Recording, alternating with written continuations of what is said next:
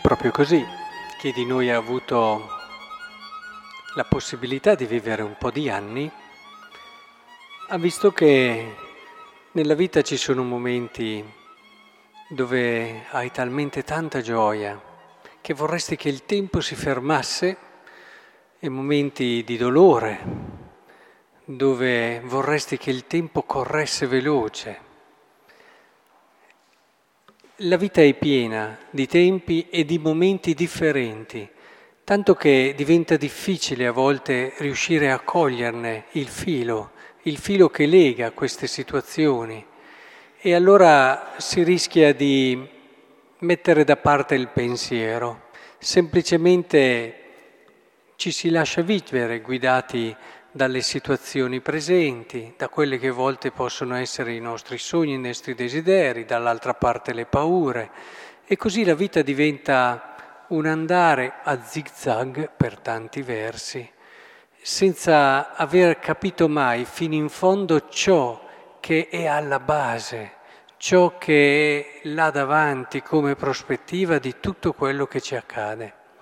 È molto importante che invece cerchiamo di avere un atteggiamento che ci permette eh, di comprendere questo, cioè entrare, entrare nella verità dell'esistenza. E per entrare nella verità dell'esistenza, dove qui si dice chiaramente nel Coelet che il Signore ha posto nel cuore la durata dei tempi, senza però che gli uomini possano trovare la ragione di ciò che Dio compie dal principio alla fine. Sì, proprio così. E senza alla fine Dio, senza la rivelazione di Dio, noi il cerchio non lo chiudiamo, non riusciamo e non potremo mai riuscire a trovare semplicemente con la nostra ragione, che pure è importante, quello che è il filo grande, meraviglioso, che guida tutte le nostre situazioni, tutti i nostri tempi, tutti i nostri momenti. Per questo è molto importante la preghiera. Anche in questo il Vangelo inizia che Gesù stava pregando, ma come mai? È sempre lì che prega, eppure ha tante cose da fare, eh, perché è un'esigenza fondamentale, quella di mettersi davanti a Dio e lasciare che Dio ci racconti quello che di profondo, di vero, lega tutti i tempi della nostra esistenza. Per questo non possiamo fare a meno di pregare. Per questo è essenziale la preghiera, per questo dobbiamo fare carte false pur di avere il tempo di pregare in un mondo che ce lo vuole in tutti i modi negare questo tempo. Il tempo della preghiera è il tempo che ci permette di capire il tempo di entrare nel significato profondo del tempo che stiamo vivendo. Per questo è il tempo essenziale, il tempo di cui davvero nessuno di noi può fare a meno. Cerchiamo davvero di non dimenticare, ad esempio, come la parola di Dio mette un fondamento chiaro. Ognuno di noi non è al mondo per caso, no. Hanno provato certi biologi a farci credere questo, ma non è così. E senza questo è chiaro che non si riesce più a spiegare nulla. Uno deve per forza spegnere alcune parti del suo cervello, altrimenti si, si perde in un non senso che alla fine diventa una morte anticipata. E cerchiamo di capire come è proprio qui che noi siamo chiamati a scoprire che ognuno di noi è voluto da Dio. Io sono stato voluto, desiderato, come può desiderare Dio una persona. Il desiderio di Dio è un desiderio travolgente, è un desiderio che eh, genera e crea, tanto è forte e tanto è vero.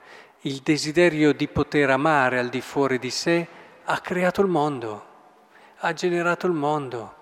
Ora è importante che cerchiamo di capire come io sono il desiderio di Dio e da sempre Lui mi ha desiderato, mi ha voluto proprio come sono e non passa istante che il Signore non pensi a me, se no non potrei vivere. Non passa minuto nel quale il Signore non opera e non fa di tutto perché io prenda coscienza della verità e della bellezza del mio cuore e del grande destino a cui sono chiamato. Ogni istante, ogni momento, ogni incontro è un tempo santo. E possiamo dire col Coelete, i momenti belli come i momenti difficili sono tutti momenti che Dio permette nella mia vita e li permette perché io prenda coscienza di questo, perché io mi renda conto di questo. E nulla succede a caso nella nostra esistenza, cerchiamo di capirlo una volta per sempre, nulla. Eh, a volte noi ci ritiriamo, lasciamo perdere perché diventa troppo difficile. La fede però ce lo dice con chiarezza, nulla succede a caso. E anche quello che si dice qui nel Vangelo, ma allora voi chi dite che io sia? Eh, la risposta introduce in un tempo particolare, il tempo di Cristo, il tempo che è al centro della storia.